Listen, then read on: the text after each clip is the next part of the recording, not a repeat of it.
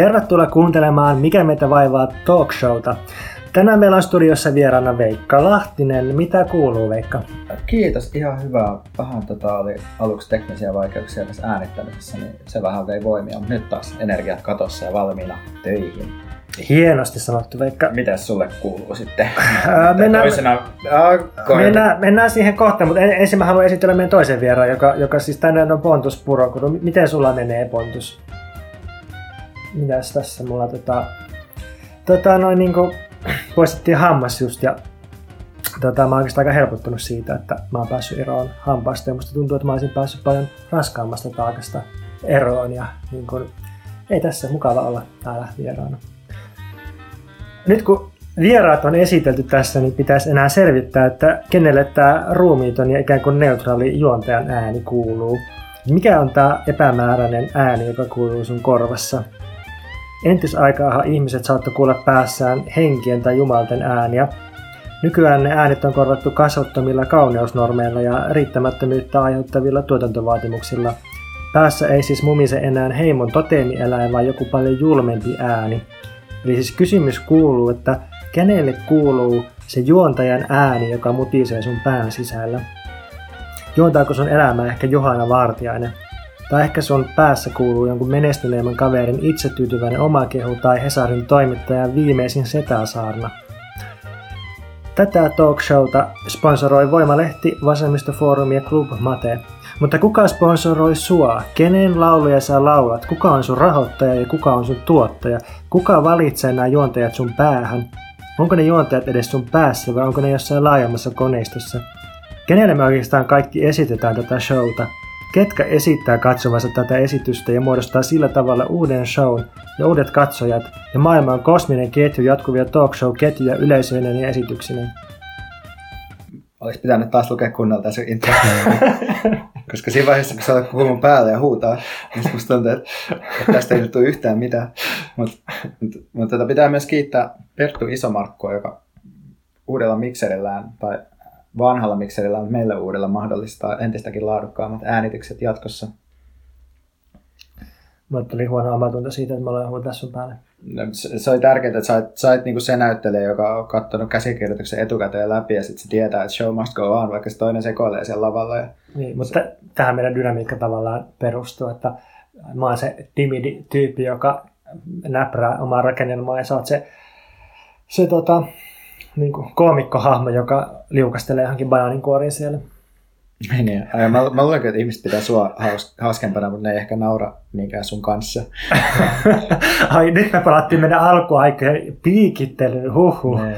Oi, niin, oi. mutta mä oon vaan väliin miettinyt, kun sä sanoit mulle eilen vaikka, että, että, että sä ajattelet, että mä oon niinku mikserin kanssa niinku elementissäni, ja sitten sä olit äsken silleen, että, että sä oot niinku se jotenkin timidi-tyyppi, joka on niinku seuraa käsikirjoitusta, ja sitten sä sanoit mulle myös, että, että mä oon sun mielestä ensisijaisesti organisoija, niin musta tuntuu, että sä koko ajan vähän silleen rakennat sellaista, musta sellaista niinku, uh, jalovilli kuvaa silleen tässä.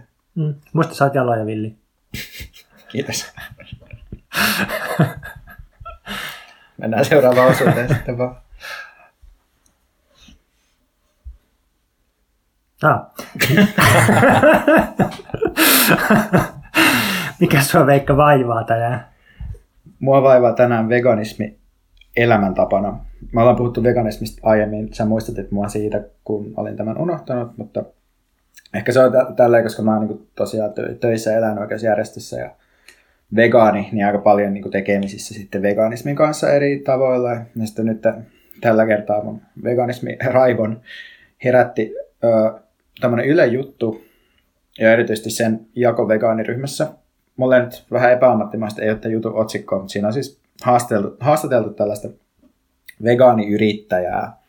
Ja sitten jotenkin käsitelty, niin kuin, että hän rikkoo tällaisia vegaaneihin liittyviä tabuja omalla elämäntyylillään, johon kuuluu muun muassa hieno auto ja rahan käyttäminen eri asioihin.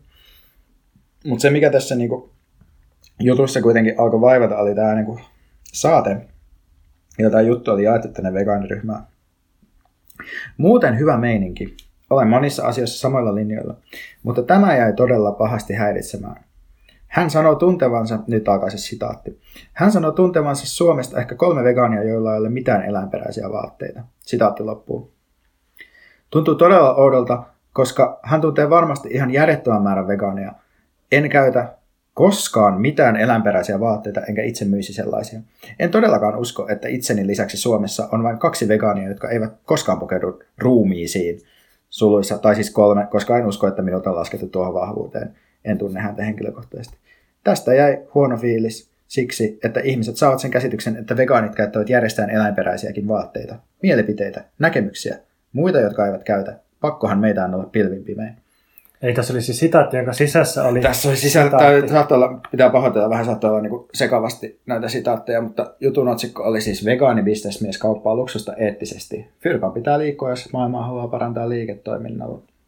Mutta tosiaan, niin että et, et olisi jaettu vegaaniryhmään tämä juttu, ja se, mikä tässä nyt sitten tätä henkilöä oli jäänyt kaivelemaan, oli se, että siis saat joku saada sen kuva, että joku vegaani käyttäisi eläinperäisiä vaatteita ja voi helvetti.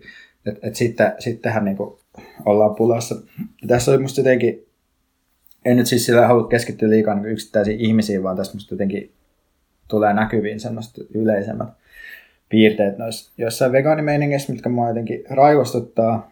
Ja mä oon vähän listannut niitä tässä silleen, että että just toi, että keskitytään aina niin jotenkin kuluttamiseen, erilaisiin niin kuluttajavalintoihin just silleen, että mitä sä nyt oot, oot ostanut niin yksilökuluttajana ja liitetäänkö ne väärin tuotteisiin. Ja sitten jotenkin usein myös niin kuin vähän tuossa jutussakin, että jutun niin kuin fiilistelyssä muilta osin, paitsi tuolta, mikä oli jäänyt tämä tyyppi vaivaamaan, niin, niin siinä fiilisteltiin sitä, että, että vegaanit voidaan jotenkin normalisoida ja, ja veganismi ei olekaan mikään tämmöinen niin kuin, uh, niin kuin marginalisoitu juttu, vaan, vaan niin kuin että et pyritään tuomaan se sellaiseksi niin kuin hyväksyttäväksi tavalliseksi, tavallisen ihmisen, normaali ihmisen, jotenkin tosi kapeisiin kriteereihin mahtuvan normaalisen ihmisen tavaksi, ja että yritetään olla jotenkin kunnollisia jonkun tällaisen yhteiskunnallisen silmän alla.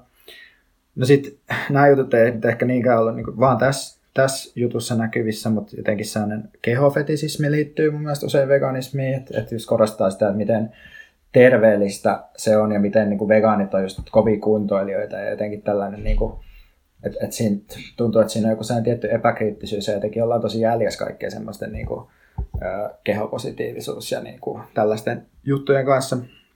Mun mielestä veganismissa on myös ö, merkkejä tämmöisestä niin kuin, kristillisestä moraalisäännöstöstä, että jotenkin niin kuin käsitellään jotenkin sitä, puhutaan usein niin kristillisellä kielellä ja puhutaan synnistä ja syömisen niin kuin, tavalla, tai että koko se niin kuin syömisen keskittyminen ehkä tuntuu myös jollain tavalla niin kuin uskonnolliselta. Se koko homma perustuu vaan silleen, että mitä ihminen laittaa suuhunsa. Ja se on usein myös tosi keskiluokkaista touhua. Niin, niin tämän, näiden kaikkien juttujen takia niin kuin musta sipsikalle veganismi kaikkena, mitä se edustaa, niin on niin kuin tosi hyvä juttu, koska se just tavallaan yrittää purkaa monia tällaisia, tällaisia niin tendenssejä, mitä valtavirta veganismista näkyy tuon veganismin muoto, jonka sä kuvasit, voisiko sitä kutsua kilaariveganismiksi, niin kuin Suvi Aavinen kirjoitti joskus voimaan? Mm, ei musta ehkä pelkästään, koska just, tuossa ei ole vaan niin kyse ehkä siitä, että, että ollaan hirveän niin kuin, tarkasti vaatimassa rajoja. Okei, okay, okay. on siinä niin kuin sitäkin, mutta että musta ehkä, ehkä niin kuin laajemmin. Tai tuossa on niin muitakin puolia, mutta on se kyllä mm. yksi puoli siitä. Okei. Okay. Niin mulla on ollut sellainen tuntuma, että toi on ehkä kuitenkin häviävä tai niin kuin häviämässä oleva taantuva veganismin muoto. Ja sitten nyt tosiaan, kun, kun toisaalta että veganismi keskiluokkaistuu ja leviää ympärinsä, tai, tai niin kuin myös osa-aika veganismi leviää ympärinsä, ja sitten on ollut monta vuotta sipsikalle veganismi, niin tavallaan jotenkin mä en osaa ehkä niin paljon olla huolissani tuosta, tai jotenkin aikaisemmin mulle tuli samanlainen ärsyntyminen, jos mä näin tuollaisia reaktioita vegaaneilta, mutta nyt nykyään tuntuu, että mun omista virroissa niitä näkyy sen verran vähemmän, että mä reagoin niihin ehkä sillä tavalla, että, että okei, että ollaan vielä tuo juttu, että se, se kyllä menee pois. Niin, se on toiveikas. Sulla, sulla on ehkä semmoinen tota, erilainen niin kuin, ajatus siitä tulevaisuudesta. Se ehkä johtuu mulla... mulle siitä, että mä en ole töissä missään eläinoikeusjärjestössä mm. ja mä en, mä en niin kuin, toimi niin paljon tällaisten ihmisten kanssa, niin mulla on semmoinen niin kuin detached, irtautunut semmoinen niin. suhde tähän, että Mä niin. ymmärrän, että sulle tulee, niin kun sä seuraat tätä keskustelua paljon enemmän ja näin, mutta sitten toinen, mitä mä mietin, että onko tämä niin semmoinen tosi yleinen tapa suhtautua asioihin, että jos mietitään vaikka treenaamista tai, tai, tai, tai jotenkin eettistä käytöstä tai mitä nyt, mitä nyt erilaisia toimintatapoja tai elämäntapoja voi olla, niin että on, onko se sillä, että tämä sama kuluttajakeskeisyys, normalisointi, taipumus, yritys olla kunnollinen, kristillisyys, moralismi, niin eikö nämä niin ilmennyt vähän joka alalla? Tietysti veganismi on niin yksi esimerkki tästä. Eh, ehkä ne on, ehkä tässä on kyse siitä, että kun mua tietty kiinnostaa niin kuin semmoinen niin kuin eläinoikeustoiminta ja, ja sen niin kuin, niiden asioiden niin kuin edistäminen ja tehotuotannon purkaminen ja tällainen, niin sitten kuitenkin toi veganismi on niin kuin se pääasiallinen muoto, jossa nykyään niin kuin eläinaktivismi näyttäytyy. Ja sitten se on just, ehkä noin niin noi viestit on mulle silleen jotenkin huolestuttavia, että sit, jos ne on niin kuin se porukka, jonka pitäisi purkaa sitä tehotuotantoa, ja sitten jos siinä ollaan niin kuin hirveän jotenkin kulutuskeskeisiä ja mietitään vaan jotenkin sellaisia niin kuin omia puhtaussääntöjä, niin se on niin kuin se, mikä mua huolestuttaa. Mutta sä oot ehkä ihan silleen, tai tavallaan oikeassa siinä, että, että se voi olla osittain niin kuin väistyvä ilmiö, ja sitten voi olla myös kyse tavallaan siitä, että, että ne tyypit, joita nyt näkee silleen, niin kuin, jotka on jossain noissa vegaaniryhmissä, niin kuin keskiluokkaiset ja vähän silleen ehkä jotenkin ei niin poliittiset tyypit, niin ne on myös ehkä niinku uusia tyyppejä. Että ne ei ole jotenkin sellaisia niinku entisiä radikaaleja, jotka on mennyt pilalle, vaan enemmänkin silleen, että se on vaan laajentunut se koko porukka, että ei tarvitse ehkä olla silleen huolissaan. Jos tuosta Tuukka Simoselta irrottaa tuon sitaatin kontekstistaan tuon, että jos haluaa parata maailmaa, niin fyrkan pitää liikkua. Niin mun mielestä on tosi hieno sitaatti ja hieno statement semmoinen, että uh, et siinä vaiheessa, kun naisvaltaisilla aloilla on samanlaiset palkat kuin miesvaltaisilla, niin siinä vaiheessa mä uskon, tai siinä vaiheessa, kun fyrkka on liikkunut tällä tavalla, niin siinä vaiheessa mä uskon, että tasa, niin sanotun tasa-arvon kanssa on edistetty. Tai siinä vaiheessa, kun meillä on 1200 euron perustulo, niin siinä vaiheessa mä uskon, että, että tota, niin kuin tasavertaisuuden tai eriarvoisuuden suhteen on todellakin tehty jotain. Mun mielestä raha on oikeasti ihan hyvä mittari siinä, että, et nyt kun me eletään vielä kapitalismissa, niin, niin tota, silloin raha on hyvä mittari siitä, että miten asiat muuttuu vai onko ne muuttunut. Ihana, että, että, että sä onnistuit sekä kääntämään tämän lopulta niin positiiviseksi tämän jutun, että sanomaan niin vielä tolle, että kun me eletään nyt vielä kapitalismin ikään kuin sen loppu olisi tässä niin nurkan Loppu takana. on lähellä. Niin, sulla on vaan sellainen lineaarinen kehitysoptimismi, johon mä mielellään hyppään mukaan. Ei lineaarinen, mutta kosminen. Mm. Kerran nyt vielä sitten, että mikä sua vaivaa kuitenkin ennen kuin vallankumous tulee. Mua vaivaa pallot. Mua pelottaa kadulla aina, kun mä näen jonkun miehen kuljettavan palloa. Yksi päivä tässä Kalliossa oli sellainen kokemus, että mies urheiluvaatteessa oli jonkun pojan kanssa liikkeelle ja se mies potki sitä tai heitteli, heitteli ja potki. Molemmat heitteli ja potki sitä, sitä palloa. palloa. kuitenkin, ei sitä lasta. No lapsi olisi ollut melkein parempi vaihtoehto. Seinään ja sitten se niinku kimposi siitä ja sitten taas niinku, mä menin sitä ohi ja mä koko ajan pelkäsin, että se tulee muhun. Ja sitten toinen, toinen niin pelottava juttu on se, että jos joku temppuilee jotenkin, että se pomputtaa palloa tai jotenkin tälleen. Ja niin kuin, mä aina niin pelkään, että se pallo ristäytyy käsistä ja niin syöksyy päin mua. Ja siis kesällä oli tämmöinen erityinen pallon pelkokokemus, kun me oltiin, oltiin tota sun ja ö, yhden meidän kaverin kanssa Vantaanjoen rannalla lentopallokentän vieressä ja sitten siinä oli kaksi uhkaa. Toisaalta se, että pallo osuisi meihin suoraan, että se tulisi niin kuin meidän piknikille siihen. Tai sitten toinen se, että pallo vieri siihen ja sitten mä joutuisin palo, palauttaa sen pallon niille pelaajille samalla kun kaikki katsoi ja arvioi, onko mä pätevä pallon käsittelijä. Ja siis läpi lapsuuden ja teiniään niin tuntui aina, että olisi jonkun ballsit tulossa vauhdilla naamaan. Jos kasvaa pojaksi, niin joutuu katsomaan Veikkaa, joka on tukehtumassa tukahdutettuun nauruun. Jatka vaan. Niin erityisesti koulussa tuntui, että nyt niin kuin et paljon tärkeämpää kuin mikään muu. Esim. paljon tärkeämpää kuin oppia laskemaan, niin oppia kuljettaa ja käsittelee ja, ja myös välttämään palloja. Et jostain syystä, niin kuin, siis kukaan ei koskaan selittänyt mulle, että mikä juttu tämä pallo on. Et aina niin kuin, et, et piti osata jalkapalloa ja kukaan ei koskaan sitäkään opettanut, että, niin kuin, että miten sitä pelataan ja miksi se on niin tärkeää. Ja sitten koripallossa piti osata kuljettaa sitä ja heittää korea ja sitten polttopallossa piti, piti vältellä sitä. Ja sitten niin tämä tuli myös metaforina tämä pallomaisuus, että alettiin käyttää sellaisia sanontoja, niin kuin, että, että hei, pallo on nyt sulla, tai ota koppi tästä pallosta, tai jotain tällaisia. Että kaikkialla oli palloja, ja sitten mä sain palloa tosi kivuliasti vatsaan ja naamaan, ja silmälasit lensi, ja opettaja huusi pilkallisesti, että Pontus pidä se katse aina pallossa, koska muuten voi tulla pallo naamaan. Niin, niin jotenkin pallot on mulle edelleen vähän mysteeri. Se on joku semmoinen niin maskuliininen suoriutumisen väline ja symboli.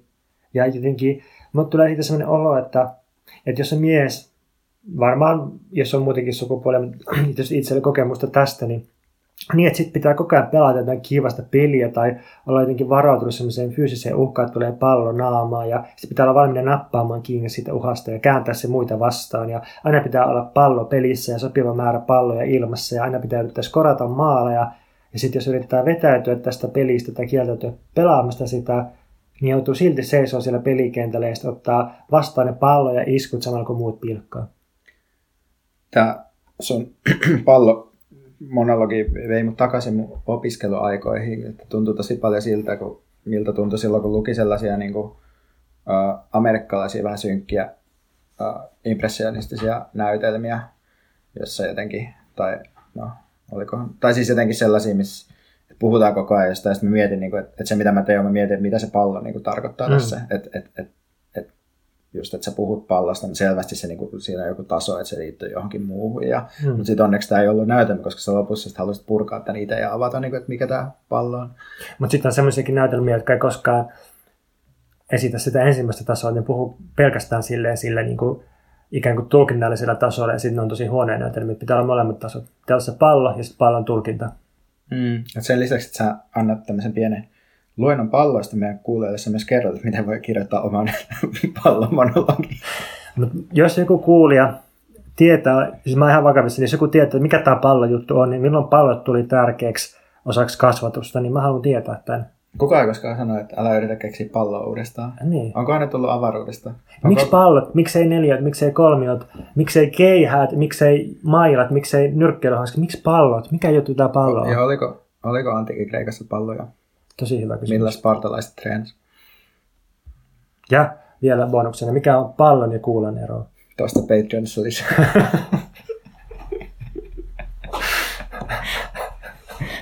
mä, luulen, että, mä luulen, että se ero on se, että pallo pomppaa, kun se asuu pintaan. Kuulla ei. Joo, tykin kuulla, tykin pallo. Not scary. pallo tykki. On koominen tykki. Mä aloitan siteraamalla Asad Ahmadin tekstiä A Note on Call Out Culture, eli muistiinpano call out-kulttuurista. Call out-kulttuurin kontekstissa on helppoa unohtaa, että call outattava yksilö on ihminen ja että erilaiset ihmiset erilaisissa sosiaalisissa tiloissa ovat eri tavoin vastaanottavaisia oppimisen ja kasvamisen strategioille. Esimerkiksi suurin osa call joita olen nähnyt, siirtävät välittömästi väärintekijän yhteisön ulkopuolelle. Yksittäistä teosta tulee syy tuomita jonkun oleminen, ikään kuin ei olisi eroa yhteisön jäsenen tai ystävän ja satunnaisen kadulla kävelevän muukalaisen välillä, joka tietysti hänkin on jonkun ystävä.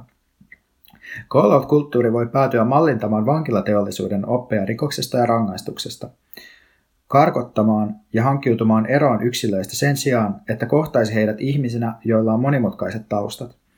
Ei ole liioiteltua sanoa, että call-out-kulttuurissa ja myös progressiivisten yhteisöjen tavassa valvoa ja määritellä sisälle kuuluvien ja ulosjäävien raja on lievä totalitäärinen pohjavirta. Usein tämä raja luodaan oikean kielen ja terminologian käytön kautta. Kielen ja terminologian, joka on loputtomasti muuttuvaa ja lähes mahdotonta seurata. Nyt on vähän pelottava alavirre heti tässä segmentissä, mutta jatka ihmeessä. Mikä sua pelottaa tässä? No mainittu sanat call out, totalitarismi, ja oikea käyttö. Enää pari verbiä ja tämä on valmis Sanna Ukkola kolumni. Mm-hmm. Mutta se, miksi mä siteeraan tätä, on, että mulla oli Twitterissä tämmöinen sananvaihto, joka sai mut pohtimaan tällaista teemaa kuin kiistan mahdollisuus aktivismisfäärien sisällä. Tämä liittyy siihen, että mä oon lukenut hiljattain tällaisen Carl Bergmanin ja Nick Montgomeryn teoksen kuin Joyful Militancy, jota suosittelen lämpimästi kaikille, jossa käsitellään paljon tämmöistä käsiteparia kuin nautinnollinen militanttius ja toisaalta jäykkä radikalismi. Ja jäykällä radikalismilla tässä viitataan sellaiseen toimintaan, joka tukahduttaa kokeilun halua ja erimielisyyttä. Ja tämä mun oma twiitti, jolla tämä sananvaihto alkoi, oli tällainen. Jos keskeinen osa aktivismiasi aktivismin lainausmerkeissä, on hakea dopamiinikiksejä siitä, että saat netissä ilmoittaa kanssasi periaatteessa samaa mieltä oleville, mutta vähän pihalla oleville ihmisille, miten pihalla he ovat. You're doing it wrong.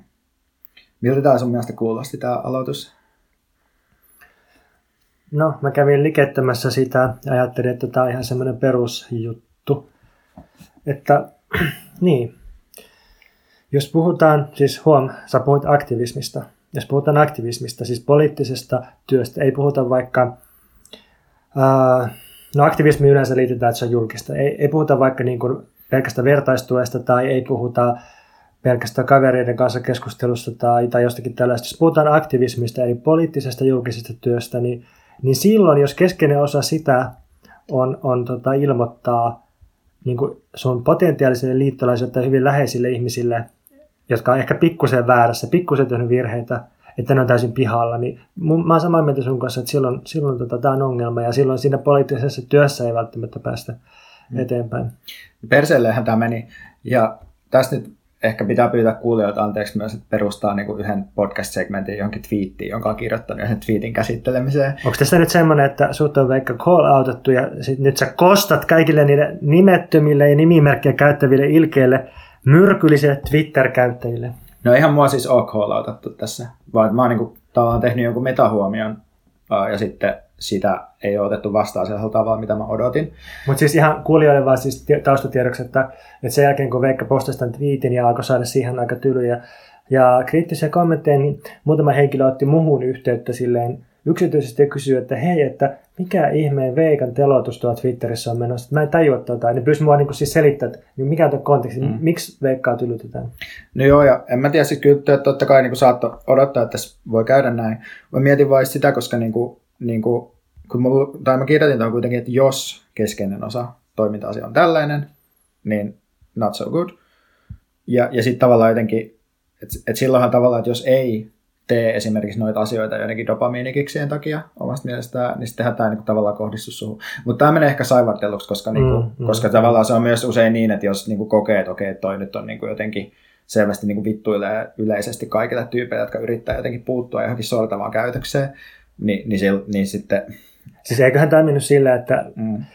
moni luki, että sä väheksyt niiden nettityötä sillä tavalla, että se olisi pelkkää dopamiinikiksien hakemista, kun esittää kritiikkiä tai puuttuu jonnekin kielenkäyttöön. Ja ne varmaankin luki sun tweetin myös käsin kuraitautuna handmade tällaisena artesaanivittuiluna johonkin tiettyyn kiistaan, vaikka mun ymmärtääkseni tämä sun tweet oli ihan yleinen kommentti, eikä kohdistunut johonkin käynnissä olevaan Twitter-vääntöön. Siis ei, ei todellakaan, ei, mutta mä sain joka tapauksessa niin kuin noin 30 notifikaatio tunnissa vaan niin kuin tähän twiittiin liittyen tämän jälkeen.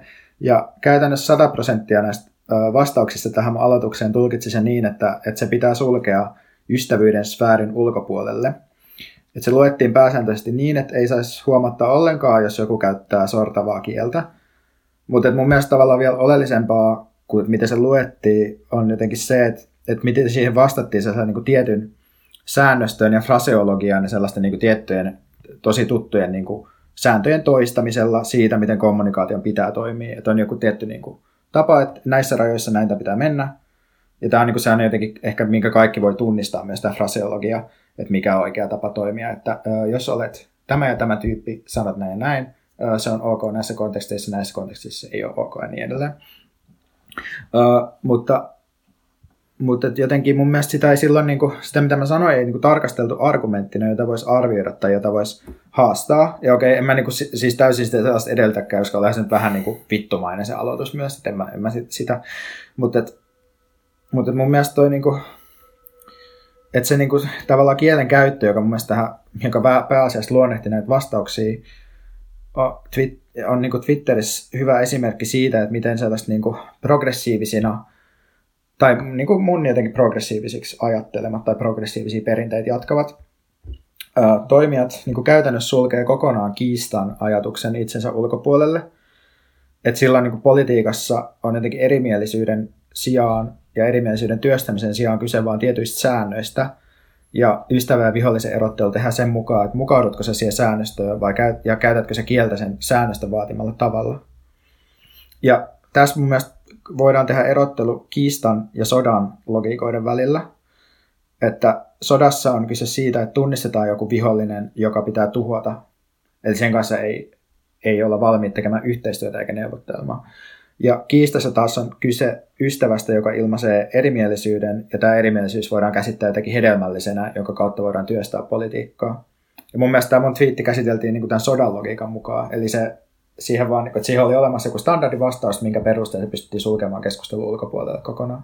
Eli onko nyt niin, että tämä joukko ihmisiä, joka Twitterissä kävi esimerkiksi sun tweetin kimppuun, niin itse asiassa perustaa poliittisen ajattelunsa Carl Schmittin poliittiseen teologiaan. Carl Schmitt oli siis konservatiivinen, mutta tosi vaikutusvaltainen oikeusteoreettinen ajattelija, joka oli lähellä natsipuoluetta 30-luvulla, mutta, tota, mutta et se, se on valtavasti vaikuttanut politiikan tieteeseen ja, ja sen mielestä siis politiikka perustuu pohjimmiltaan siihen, että tehdään jako ystävän ja vihollisen välille. Ja tämä on jotain ihan muuta kuin liberaali käsitys politiikasta.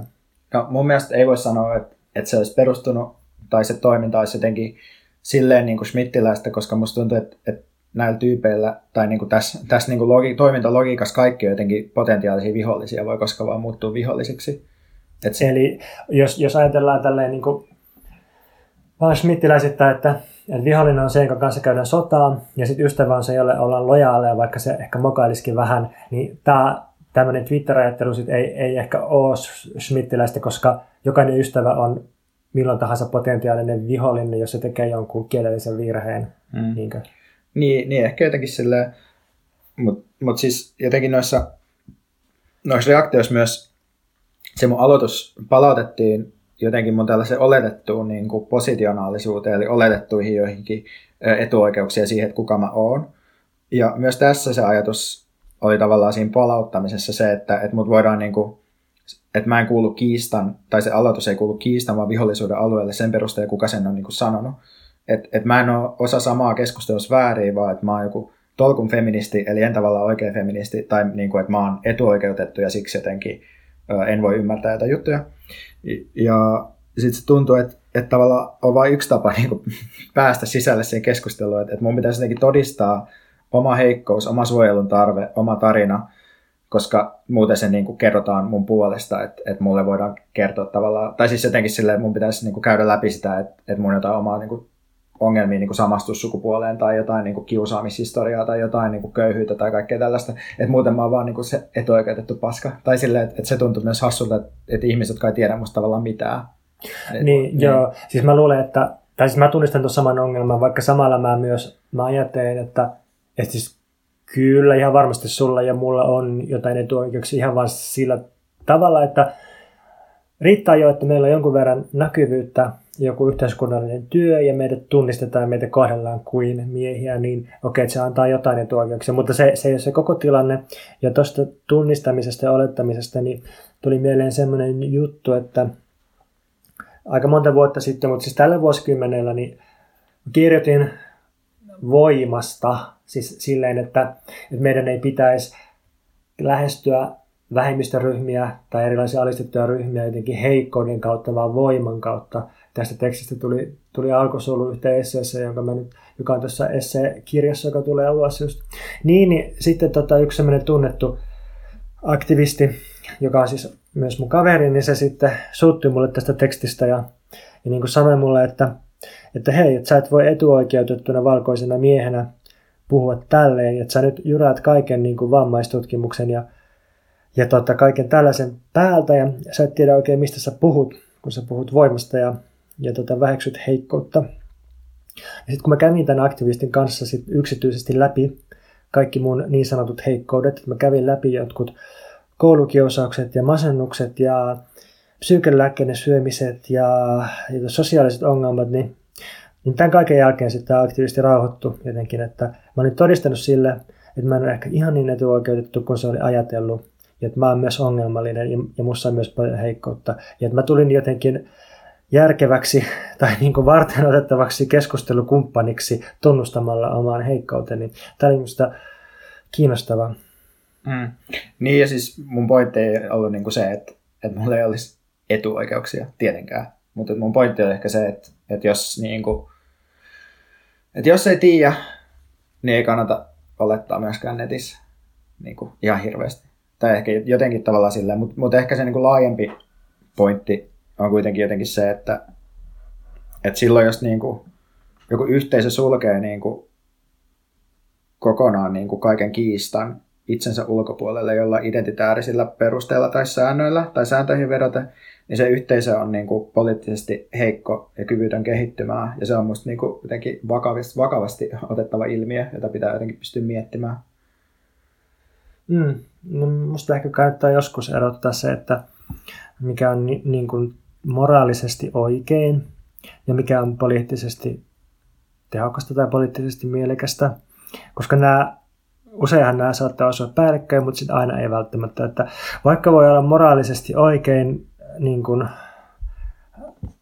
moralisoida jotakuta tai, tai niin kuin, niin kuin puuttua johonkin tosi rajustikin, niin ehkä se toinen näkökulma siinä sitten, että mitä siitä seuraa, että toimii tälle, tai mitä sitä seuraa, että tuhannet ihmiset toimii tälle, että, että niin kuin, voi olla, että se, siitä seuraa hyviä asioita. Voi olla, että monet asennemuutokset edistyy tälleen, mutta en mm. ole ihan aina niin varma siitä. Ja siis mun pointti ei myöskään ole, että kaikkien tarvitsisi pystyä käymään väittelyä tai, tai niin kuin osallistumaan, koska ihmisiä oikeasti väsyttää välillä, monilla menee niin kuin tosi huonosti ja elämä on niin kuin välillä paskaa. Mutta ehkä se, se mitä, minkä takia mä myös luin aluksi ton pitkän sitaatin tuosta call out kulttuuri on se, että mä oon jotenkin huolissani siitä, että jos, jos poliittiset yhteisöt jotenkin kapenee ihan hirveästi, jos se niin kuuluvuus ja sisä- ja ulossulkemisen raja on niin semmoinen, että jos, jos se kynnys niin sulkee ulos on tosi matala tai jos se niin kuin halukkuus jotenkin käydä kiistaa on tosi, tosi alhainen. Se jotenkin niin kuin huolestuttaa niin. Niin, mun mielestä mä näen, niin kuin, ja nyt kun olen lukenut, tai omat näkemykset on tosi paljon avautunut, kun olen lukenut liikkeiden historiaa jostain 60-luvulta lähtien viimeistään ja ja sitten niin näkee, että se, että se, se ei millään tavalla ole vaan niin meidän aikaan liittyvä juttu. Että ihan samalla tavalla, niin musta tuntuu, että 60-luvulla ne liikkeet menesty, jotka pysty kasaamaan porukkaa yli poliittisten rajojen ainakin jonkun verran. Ja ne liikkeet taas klikkiytyy ja kivetty, jotka, jotka tota, kääntyi sit sisäänpäin ja yritti niin tehdä tosi tiukan erottelu siihen, että kuka kuuluu meihin ja kuka ei. Ja, ja niin kuin se, sen näkee, niin kuin, voi niin kuin tosi mikrotasolla jäljittää sen, että miten jotkut maalaiset Suomessa niin epäonnistuivat totaalisesti, kun ne ne tota, lopulta kääntyi sisäänpäin ja, ja niin kuin, niillä oli vaan sitten muodostus kaikkia henkilökultteja ja tarkkoja identiteettimääräitä. Ja nyt, nyt en yritä tehdä mitään rinnastusta maalaisuuden ja, ja tota, nykyaktivismin välille, mutta että kyllä semmoista joka vuosikymmenellä näkyy, että, että jos liike haluaa olla elinvoimainen eikä kulttiutuva, niin sitten sit, tota, kannattaa pyrkiä, tai kannattaa miettiä sitä, että miten pystyy laajentamaan. Mm. Niin ja sitten ehkä näistä, koska tavallaan niin kuin Taija Raiho huomautti mulle, kun mä keskustelin sen kanssa, niin niin on myös niin vahvoja taantumuksellisia ö, yrityksiä just esittää tavallaan aktivismikulttuuri sillä, että se on niin vaan tota, mistä me ollaan puhuttu äsken. Niin, että, että se tavallaan tosi yleinen puhetapa, että sanotaan, että okei, tällaiseksi tämä on mennyt, ja tämä on niin kuin koko, koko tämä niin kuin liikespektri. Niin. niin niistä pitää ehkä niin kuin just sanoa, että, että, että mä en ainakaan ajattele silleen, vaan mä ajattelen, että, että on jotain sellaisia niin kuin, ö, ongelmia, joihin niin kuin jotka, jotka on joku osa sitä niin kuin nykyisyyttä, ja, sit, mutta et sit, ja mä toivoisin, että niistä niin kuin, tavallaan puhuttaisiin laajemmin, tai just ehkä tuosta ystävävihollisjutusta, ja jotenkin tosta, niin kuin, myös tuosta niin kuin, ajatuksesta, niin kuin, että ketkä, ketkä toimii kenen kanssa ja kuka saa olla mukana. Ja, tosta. ja sitten silleen, että sitten myös jotenkin haluaisin niin kuin, ajatella silleen, että koska mä nyt haluaisin niin kuin, esittää myös itseäni niin kuin, ystävänä ja mm. niin kuin, silleen, jo, sellaisena, joka haluaa liittoutua ja joka niin kuin, voi liittoutua, niin sit sen takia niin tämä jotenkin tuntuu musta tärkeältä.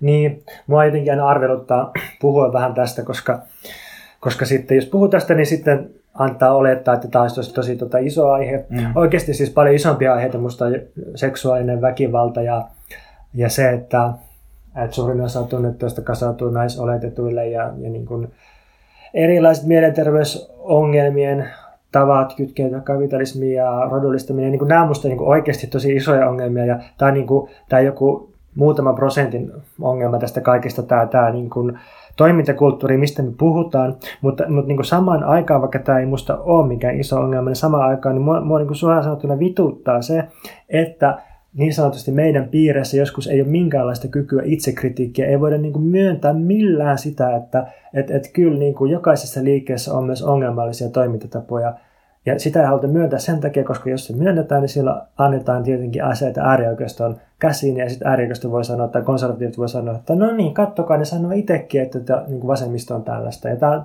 tämä on oikeasti vaikea kenttä. Mm. Odotetaan vaan sitä, kun meidät kutsutaan ensimmäiseen johonkin Suomen sisun kokoukseen, ja sitten voidaan todeta, että ollaan johonkin siirretty pimeälle puolelle. Tiedetään, keitä meidän todelliset ystävät on.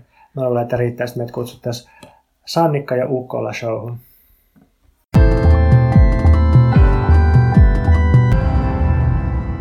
Tänään meillä olisi toisena pääaiheena sivistys. Mitä sulle Veikka tulee mieleen sanasta sivistys, kun sä oot tällainen arkikielen käyttäjä? Mulle tulee tietysti mieleen elämänkoulu, jonka olen käynyt. Vakavammin ajateltuna, niin mulle tulee siitä ehkä jotenkin tämä sivistysyliopistokeskustelu mieleen, jota niin kuin on käyty, koska mun niin Eksa teki gradunsa sivistysyliopistokeskustelusta ja niin sivistysyliopiston liikkeestä. Aika hyvä gradun aihe. Mm. Munkin mielestä. Siinä sit sitä jotenkin peilattiin tähän niin 2010-luvun yliopiston liikehdintään. Miksi kysyt? Mä yritän vaan saada jotain tämmöistä pohjaa levitettyä auki, kun se on niin epämääräinen käsite. Mulla itselleni nykyään tulee mieleen sivistyksestä luokkayhteiskunta, siis tämmöinen, että on erikseen sivistyneet, eli me korkeakoulutetut kulttuurikaupungeissa, ja sitten on sivistymättömät, eli ne kouluttamattomat alaluokkaiset juntit siellä jossakin kaukana. Mutta sitten toisaalta mulle tulee mieleen kirjat ja kirjastot ja klassikot ja historia ja filosofia ja hirveän määrä nautintoa. Mä oon aina pitänyt oppimisesta ja opiskelusta ja jostakin, mitä voisi sanoa sivistämiseksi. Ja, ja sitten kun mä sain nuorena opiskelupaikan Helsingin yliopistosta ja sain sitten siihen jonkun toivekyselyn, että mitä odotat opiskeluajalta, niin mä hepisin sinne jotain Humboldtilaisesta sivistysyliopistosta tavalla, joka hävettää mua jälkikäteen. Mutta oli tuttu käsite kuitenkin. Se oli tuttu käsite ja sitten vasta myöhemmin mä huomasin, että ne, jotka oikeasti eniten puhuu sivistysyliopistosta, niin ehkä kuitenkin puolustaa sit konservatiivisia toimintatapoja ja aika kliseisiä ajattelumalleja. Ja niin kuin, tämä muuttui jotenkin ongelmalliseksi mulle. Mutta siis yritän tässä sanoa, että, että musta tuntuu, että sivistykseen liittyy jotenkin ristiriita. Että siinä on toisaalta tämä hierarkiapuoli, tai voisi kutsua sitä pönötyspuoleksi. Sitten siinä on toisaalta hirveän nautinnollinen puoli, tämä oppiminen ja kirjojen lukeminen ja jotenkin asioiden ymmärtäminen. Mm. Et, toisaalta niin tämä niin sivistys sievistyksenä, että pakotetaan muottia vaikka sit väkivallalla, mutta sitten sit, sit kuitenkin joku semmoinen, että sivistys on myös voima, jolla noustaan ja niin kuin opitaan. Ja mitä olit sanomassa? Niin, mä mietin, että ehkä toi jotenkin ristiriita on, on jotenkin ristiriita sellaisen, niin kuin, että kun se on ollut semmoista niin kuin yksilö, valistusyksilöfilosofiaa jotenkin se ajatus sivistyksestä sille, että että että Kantilla se on jotenkin kyse niin kuin ihmisen täysi-ikäistymisestä niin kuin valistumisen kautta. Mm. Ja että se on niin kuin paljon just, tavallaan tämmöistä niin porvarillisesta yksilöstä ja sen kukoistuksesta puhuttu nimenomaan niin kuin sivistyksen kautta. Ja sitten toisaalta, niin kuin, että jos tarkastelee, että mitä, miten niin kuin sivistys yhteiskunnallisesti toteutuu, niin se, niin kuin, että se välittyy tiettyjen valtiollisten instituutioiden kautta. Ja silloin siinä tietysti niin kuin, on tavallaan sellaisia niin kuin, jotenkin valtiollisen kontrollin intressejä myös mukana, että, että se on tavallaan koulutus ja koulutusinstituutiot on tapa tuottaa tottelevaisuutta, suostumusta, välittää jotain tiettyjä arvoja ja käyttäytymisnormeja, mm, mm. yhteiskunnallisia sivistyksen ehtoja. Että sitten tavallaan se, että jos ajattelee sitä, että mitä niinku mulle niinku lukeminen ja opiskelu tarkoittaa, niin se, se tarkoittaa tietenkin sitä, mitä mä teen itse, eikä sitä, mitä mä teen jotenkin yhteydessä, niinku yhteydessä valtioon tai yhteydessä valtiollisiin instituutioihin. Mutta sitten, että se on kuitenkin ne on niin se tavallaan mitä kautta on niin kuin välitetty mulle niin vaikka nämä niin kuin tutkinnot ja kaikki tällaiset jutut. Niin, eli ehkä tässä olisi jotenkin kolme tasoa. Eli se, mitä tekee Aina on kolme tasoa. Aina kolminaisuus löytyy kaikki. Jotkut on sitä mieltä, että kaikki jakautuu kahteen, mutta mun mielestä kaikki jakautuu kolmeen. Niin, eli ensin on se, mitä yksilö tekee itse itselleen yön pimeydessä sängyssä peiton alla, silloin kun valot on laitettu pois päältä. Eli lukee Hegeliä lukee, sivistykseen. Mutta, lukee, mutta ei näe mitään. ja sitten, lentelee. Sitten toinen taso on se, että mitä valtio tekee yksilölle.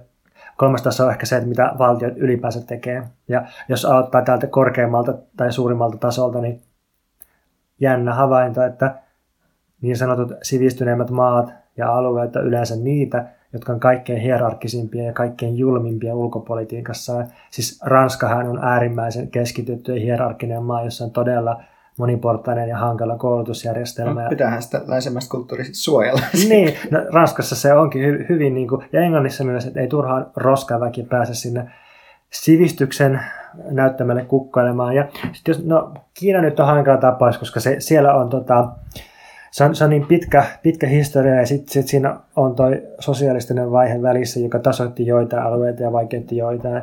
En osaa ehkä sanoa siitä, mutta Japani on myös tämmöinen niin pidetty vanhana sivistysmaana, joka on hyvin hierarkkinen ja jossa on myös niin kuin, ollut hyvin fasistisia vaiheita historiassa, jossa se niin, kuin, niin sanottu fasistisuus kietoutuu siihen sivistykseen ja voisi ajatella, että Suomen 30-luku on kyllä ollut tämmöinen aika, mutta sitten ehkä voisi Suomen kohdalla ajatella sillä siis niin kuin tosi tökeröllä valtiotasolla tai kansakunnan tasolla, että, että ehkä se, että kun aina on puhuttu, että suomalaisten juntteja ja sivistymättömiä, niin ehkä se onkin ollut oikeastaan tasa-arvoa ja yhdenvertaisuutta ja jonkinlaista reiluutta, että, että meillä on oltu mikään semmoinen indo-eurooppalainen sivistysmaa, vaan me on oltu tasavertainen junttien maa. Hmm. Mä itse on tota Pierre Bourdieu kasvatti jossain määrin, eli ranskalainen sosiologi, joka siis teki niin kuin merkittävä osan urastaan, tai niin kuin käytti merkittävän osan urastaan siihen, että se tavallaan niin kuin trashas ranskalaista yliopistolaitosta. Ja niin kuin se niin itse, itse tota, käydä tietysti tämän niin kuin huippuyliopiston myllyn läpi, mutta sitten se niin kuin kirjoitti aika paljon siitä, että millaiset niin kuin, ö, suoraan niin kuin jotenkin yhteiskunnalliseen asemaan liittyvät edellytykset auttaa pärjäämään koululaitoksessa, joka näennäisesti sanoo nimenomaan tasottavansa eroja yksilöiden välillä.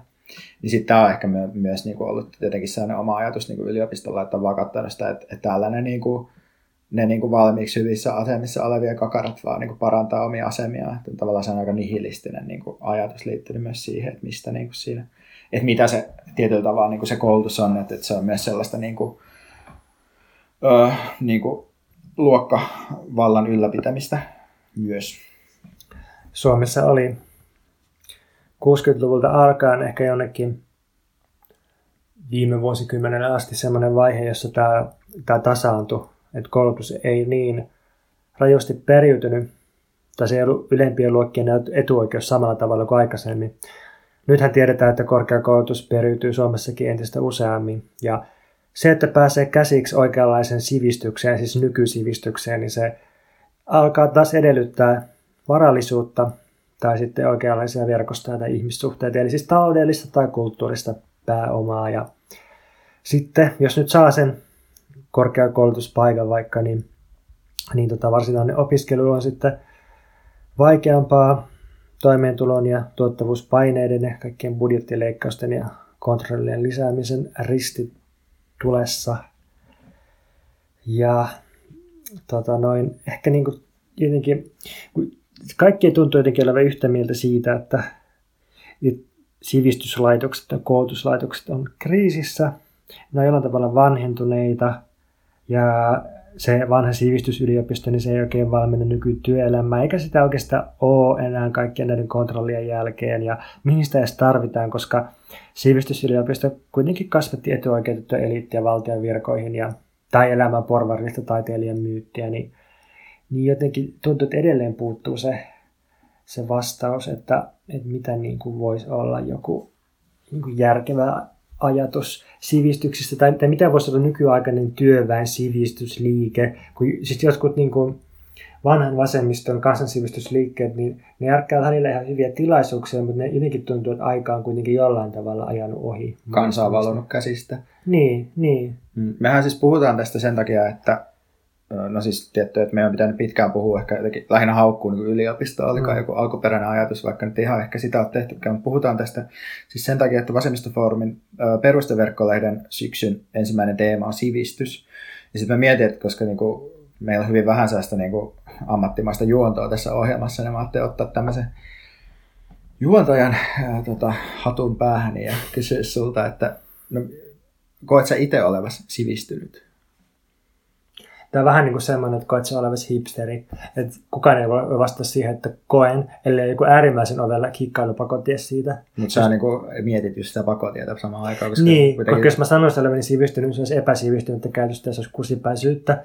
Ehkä mä voin sanoa, että, että joissain yhteyksissä mut tunnustetaan ja labeloidaan sivistyneeksi. Mä luulen, että se tulee vaan name-droppailuista ja siitä, että lukenut joitakin kirjoja joskus. No, sä, sä oot lukenut tosi paljon kirjoja, et eikö se ole ihan hyvä niin kuin sivistys, sivistyksen merkki? Tai siis mä ajattelin myös sitä silleen, että jos nyt puhutaan just niin porvarillisen sivistyksen mielessä, eikä mennä mihinkään sellaiseen niin kuin, sydämen sivistykseen tai sellaiseen tule, tulevaan niin kuin, sivistyneeseen prekariaattiin, niin, niin eikö se sivistyksen ajatukseen jotenkin liity se, että, että se on jotenkin suhteessa sun asemaan, niin että, että miten jotenkin ö, lukenut sä vaikka oot, että tavallaan, että, että joku professorin niin kuin, sivistystasoa tavallaan arvioida eri tavalla kuin, niin kuin sun kaltaisen plebejin, joka vaan kirjoittaa tietokirjoja. Ja mun mielestä niin kuin siihen nähden sä oot, sä oot lukenut paljon. Kiitos tästä suuresta vertaistunnustuksesta. Ei mitään. Tota, mitä mieltä sä oot sivistyksen rappiosta? Onko susta käynnissä sivistyksen rappio? Siis voit määritellä miten haluat, tai joko niin kuin länsimaisen sivistyksen rappiona tai sitten ihan vain niin kuin yksilöiden sivistystason rappiona. Onko jotain tällaista käynnissä? En mä niinku tuohon osaa kyllä sanoa yhtään mitään. Et, mä tiedän, kyllä musta tuntuu, että ihmiset niinku jotenkin lukee niinku enemmän kuin koskaan, mutta eri, mm, ta- eri mm, tavalla mm. varmasti. Ja, ja niinku, mutta ei, ei mulla ole niinku ehkä mitään semmoista niinku, uh, sivistysnormia, minkä kautta mä pystyisin katsoa, että onko se, onko se jotenkin tuhoutunut, onko sulla tähän niinku jotain ajatuksia. Siis yleensä mun mielestä sanotaan, että joku asia niinku on, on rappiolla, niin sitten sit musta yleensä, yleensä se liittyy se omituiseen niinku, uh, nationalistiseen ja johonkin se kulttuuriteoriaan ja tollaiseen, niin sitten mä mm. vierastan niin kuin yleensä näitä rappiopuheita. Mut niin. niin yleensä kun sanotaan, että joku asia on rappiolla, niin mun mielestä siihen liittyy myös se, että ei hahmoteta sen asian uusia muotoja. Eli aina kun sanotaan vaikka, että nuoriso on rappiolla, niin sitten ei vaan nähdä sitä, että millä tavalla nuoriso on muuttunut. Mm. Ja samalla tavalla, niin jos sanotaan, että sivistys rapisee, niin ei oikeastaan näe sitä, että miten sivistys on muuttunut, koska musta tuntuu ainakin, että nykyään sivistyksen vaatimukset on vaan noussut tosi paljon, että No, joltain osin on laskenut, että enää ei oleteta, että, että korkeakoulutetun ihmisen pitäisi osata vaikka latinaa tai muinaiskreikkaa. okei, ne vaatimukset on lähtenyt pois, mutta toisaalta pitää edelleen hankkia se muodollinen tutkinto ja joku kielten osaaminen ja tietyt taidot. Mutta näiden lisäksi nykyään on hirveän määrä lisää vaatimuksia, että pitää hallita someironia ja meemit ja sivistynyt ulkomuoto, joka ei tarkoita enää kahtunutta pikkutakkia, vaan, vaan trendikkäitä vaatteita ja ihan niin kuin oman lihan veistämistä jatkuvasti kuntosalilla. Pitää käyttäytyä markkinakelpoisesti ja pitää hankkia oikeanlainen koko ajan ihmissuhteita. Ja jos sivistyksen ymmärtää tässä mielessä, että on jotenkin kompetentti liikkumaan vaikka keskiluokkaisessa tai ylempiluokkaisessa elämässä, niin se on kyllä ihan todella vaativaa nykyään. Niin, kyllä varmaan klassinen sivistys on niin kokenut rappio, mutta must, must, must, mä vaan epäilen, että se rappio johtuu siitä, että, että sillä ei ole enää jotenkin, uh, se on kadottanut roolinsa tai niin funktionsa jossain tuotannossa, sitä ei enää tarvita. Mutta tämä on tämmöinen heitto vaan, että en, en osaa oikeastaan keksiä, mikä se rooli olisi koskaan voinut ollakaan. niin, niin, mutta siis pitäisikö tämä koko käsite heittää historian biojätetyynyrin sitten, että koska jos, jos sivistys on aina niin kuin jotain kolonialismia, imperialismia, jos sivistys on aina hierarkioita, jos sivistys on sitä, että niin kuin saksalainen Bildung, että kasvatetaan yksilö elävään, elämän porvariksi osaksi kansallisvaltiota, niin kuin Goethen romaneissa ja Hegelin filosofiassa. En mä usko, että ne ajattelee sitä Bildungin ihan tolleen kuitenkaan. Just näin ne ajatteli sen. Joo. niin tarvitaanko me sitä? Siis, niin kuin, onko siinä mitään kleimattavaa? Pitäisikö meidän jyrätä se totaalisesti? Uh, kyllä mun mielestä on, en mä tiedä, niin kuin, että on siinä musta jotain niin pointtia, että, että, sille, että, että kyllähän se on niin kuin, niin kuin tietyllä tavalla mulle ainakin ollut niin kuin, tosi hyvä kokemus, että on niin kuin, oppinut silleen lukea rauhassa ja lukea hitaasti ja ymmärtää erilaisia tekstejä ja tulkitsemaan maailmaa ja silleen, että en, en että kyllä mä näen sille jonkun semmoisen arvon, mikä, että et, et sen niin kuin levittäminen ja kyllä mä jotenkin olen semmoinen tosi niin kuin perinteinen tavallaan niin kuin kasvatususkovainen silleen, että mä ajattelen, että kaikki niin kuin tavallaan tapahtuu jotenkin kasvatuksen kautta kuitenkin. Ja siis ei se musta ole mikään niin kuin sattuma, että, että, että jollain niin kuin, uh, että just siellä vaikka Rojavassa tai siellä uh, tuota, Kurdist, tai niin Pohjois-Kurdistanissa on just niin kuin, tärkeä rooli jotenkin sellaisen, että kaikki opiskelee jotain niin kuin feministisiä periaatteita ja mm. tällaisia juttuja. Että kyllä, kyllä mä näen, että sillä on edelleen joku rooli. Sä menit hiljaiseksi. Ei sittenkään vielä jätetty tynnyriin. Niin mä menin, pitäisikö me päättää tähän? Joo, lopetetaan. Joo, okei. Okay. Mä en ehtinyt haukkua ollenkaan ylioppilaskuntaa. Haluatko haukkua vielä? En mä tiedä, mulla lukee täällä vaan jotain. Opiskelijoiden ja henkilökunnan asema jatkuvaa kuristamista, kamalaa pyrkyri, politikointia ei ole ehkä tarpeellista.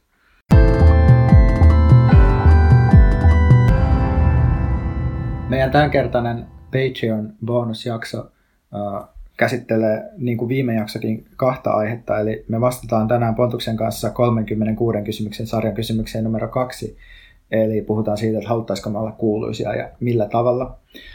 Ja sen lisäksi meidän encyklopedinen sarja, jossa me e, käsitellään erilaisia käsitteitä, jotka voi olla jotenkin kamppailun kannalta hyödyllisiä. Me puhutaan liikkeistä, yhteiskunnallisista liikkeistä ja, ja miten mua välillä rassaa se, että miten niin kuin kaikenlaisia semmoisia masinoituja vaalikampanjoita kutsutaan liikkeiksi.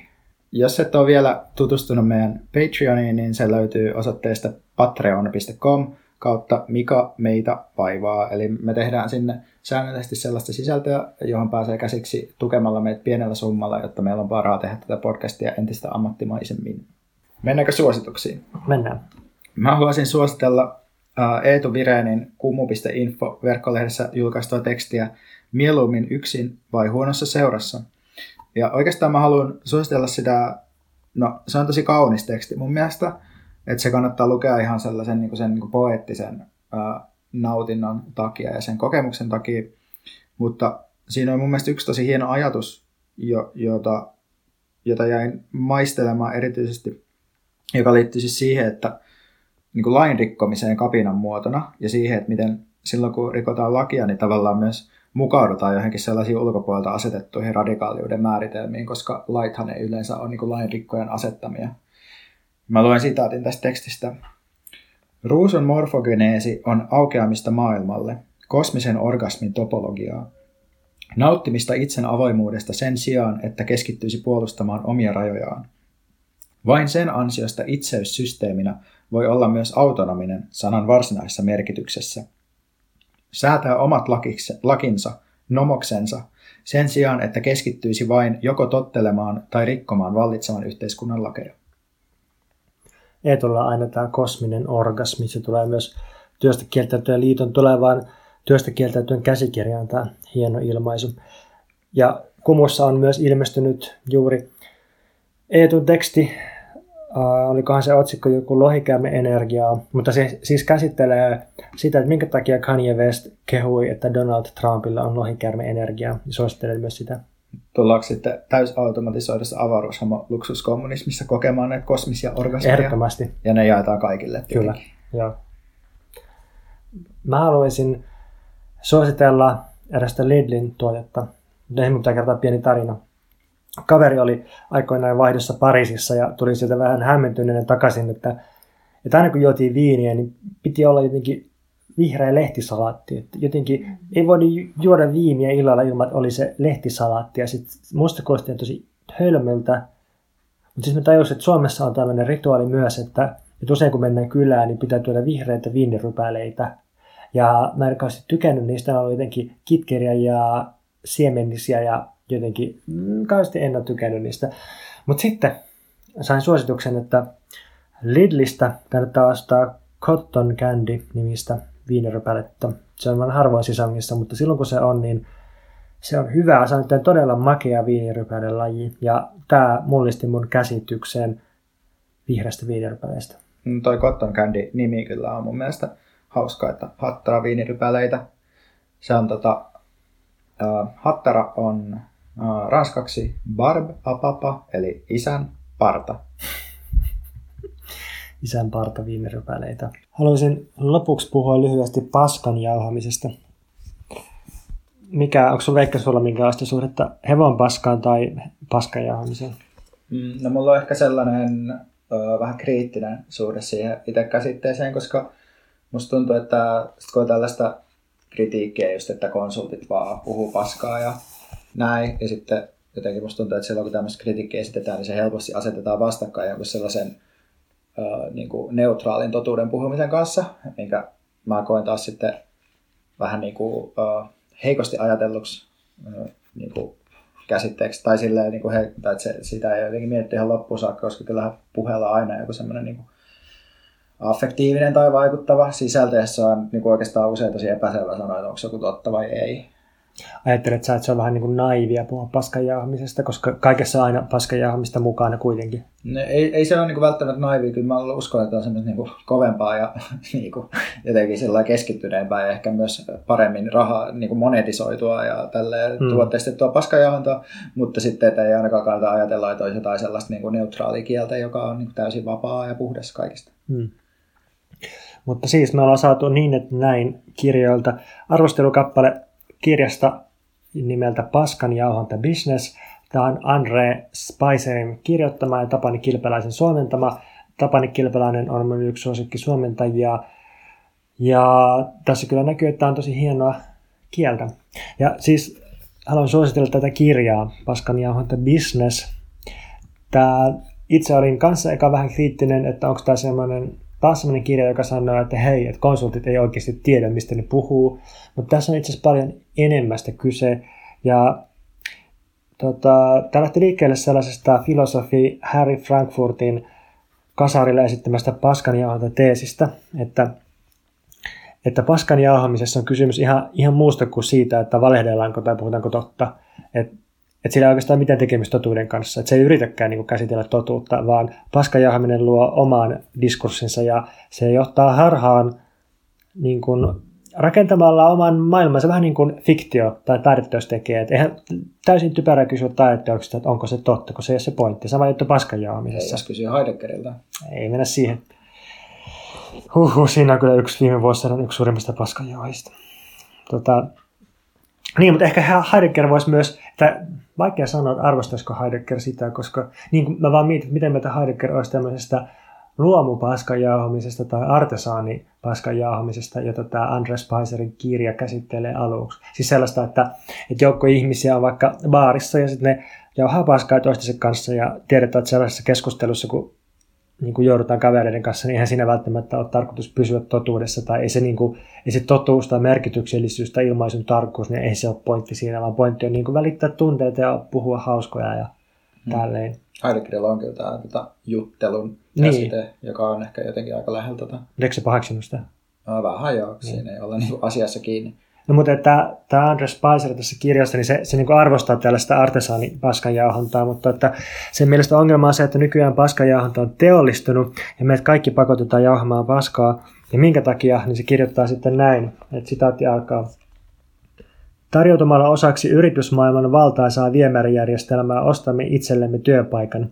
Niin saamme tuloja, yhteiskunnallisen aseman, sosiaalisen verkoston ja epämääräisen tunnun siitä, että teemme elämällämme jotakin – jos vain kieltäytyisimme työskentelemästä yrityspaskan kanssa, huomaisimme luultavasti pian vapautuneemme työstä, mutta samalla olisimme myös köyhtyneet, joutuneet sosiaalisen paheksunnan kohteeksi, menettäneet ystävämme ja etsisimme epätoivoisesti elämällemme jonkinlaista tarkoitusta.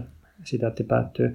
Eli siis meidät kaikki pakotetaan käsittelemään paskaa tämän kirjan mukaan jollain tavalla. Miltä Veikka susta tuntuu, tai mä en tiedä kuinka avoimesti sä voit puhua, mutta sä oot kuitenkin töissä, siis konsulttibisneksessä. Eikö näin voi sanoa? Enkä mä enää ole. Olit, mä sanon olit. Ah, olin, olit, joo, olit. siis olin, olin, niin. ehdottomasti. Tuntuuko se, että se oli susta bullshittia? Joo, oli se. Siis se, se oli niin kuin jotenkin eri niin kuin bullshitin asteita. Ja kyllä musta tuntuu, että tavallaan niin kuin kaikki tiesi sen, siis sekä ne ihmiset, joille sitä myytiin, että ne ihmiset, jotka sitä tuotti. Tai sille, että, että, mutta että, että sen takia mä niin kuin itse asiassa miettinyt tätä, kun mä olin tänään just niin kuin kahvilassa, missä jotenkin kaksi ihmistä niin kuin puhui jonkun niin kuin paikan tietojärjestelmän uudistamisesta. Sitten toinen mm. niin haastatteista toista, ja mä luulen, että se toinen ehkä oli niin kuin konsultti, joka niin kuin oli uudistamassa tietojärjestelmää, se toinen puhui niistä ongelmista, mitä siihen nykyiseen liittyy. Okay. Ja sitten mä vaan mietin sitä, että että, kumpi, että molemmista niistä varmaan tuntui tosi oudolta se niin keskustelu ja se kieli, mitä käytettiin. Mutta sitten ne ei oikein tavallaan pääse ulos siitä, koska se tavallaan, että et, et, et, tämä yksittäistä ihmistä ei niin kuin jotenkin kuitenkaan muokkaa sitä niin kuin alan kieltä tietyllä tavalla. Niin, olikohan ne ehkä mahdollisesti töissä hevonpaskaduunissa, koska siis tämä David Graeberin käsite hevonpaskatyö, jota tämä Andrew Spicer myös käsittelee, että siis että iso, iso osa nykytöistä on sellaisia, että niillä ei ole mitään merkitystä, ei ainakaan työntekijöiden kokemuksen näkökulmasta. Ne ei tuo mitään merkittävää maailmaa, ne on vain jotain niin kuin hallinnon ylläpitoa tai, tai tämä Spicer kirjoittaa tässä kirjassa siitä, että Iso-Britanniassa on yliopistossa enemmän hallintohenkilökuntaa kuin tiedekuntahenkilökuntaa. Että jotenkin se muuttuu niin kuin itse tarkoitukseksi se systeemi ja, ja niin kuin silloin päädytään just paskanjauhantaan. Ja sitten minusta tässä luotiin tämmöinen hieno käsite tässä kirjassa, että käsitteeseen päädytään näin, että tämä Spicer siis käsittelee erilaisia niin kuin tuottavuussysteemejä ja niin kuin työnhallintasysteemejä ja, ja tällaista, ja sitten se kirjoittaa näin. Näiden järjestelmien ongelma on, että niistä itsestään tulee helposti pakollista hevonpaskatyötä. Sinun ei ainoastaan tarvitse käyttää aikaa sähköposteihin vastaamiseen, kokouksissa istumiseen ja LinkedIn-sivusi päivittämiseen. Sinun täytyy käyttää aikaa myös yrityksiin optimoida se, miten tätä paskaa käsittelet – Optimointi saattaa tarkoittaa itseapukirjallisuuden lukemista, motivaatioseminaareihin osallistumista, täydellisen elämän hakin etsimistä, päämäärien asettamista elämälle pelillistämisalustalla tai päivän tehtävien täydellistä jäsentämistä. Kaikki tämä tuottaa uudenlaista metapaskatyötä, paskaa, joka auttaa selviämään paskasta tehokkaammin. Mm, pitää, itse asiassa kolme, kolme asiaa puuttuu. Siihen, että kaksi niistä on niin käännettyjä sanoja, että kuka helvetti kääntää self-helpin suomeksi. Tai lifehackin suomeksi. Niin elämänhack on musta aika jännä käännös. Niin, kuin myös itseapukirjallisuus. Mitä vittua, Tapani Kilpeläinen. Kyllä Mut mä itseapukirjallisuuteen mm. itse asiassa siihen on törmännyt. Mutta kolmas asia, mitä itse asiassa vähän niin kuin taisena metahuomiona tästä kirjasta, niin, niin mun mielestä vähän silleen vaivaa niin kuin semmoinen kirjallisuus, missä, missä jotenkin sanotaan rohkeasti niin kuin paska. Että et se on tavallaan sellainen, niin semmoinen se, se on tavallaan tosi kesyn kirjallisuuden jotenkin tapaa vähän rankistella ja niin kuin vaikuttaa siltä, että tässä nyt puhutaan suoraan toisin kuin niissä kaikissa teidän niin kuin self-help-kirjoissa tai teidän niin kuin niissä konsulttioppaissanne. Ja nämä on miesten kirjoittamia. Ja se, se oli sulta joskus hyvä huomio jossain meidän keskustelussa, että minkä takia nimenomaan miehillä on semmoinen genre, missä mies puhuu tai kirjoittaa joko paskasta tai ulostamisesta, ja siitä tehdään tärkeä juttu. Onko mä sanonut tälleen? Sä oot sanonut, tämä on hieno juttu. Mä oon tota, tota helinnyt tätä sydämessäni ja miettinyt tätä aina välillä. Kansi kysyä ehkä Freudilta lisätietoja. Niin.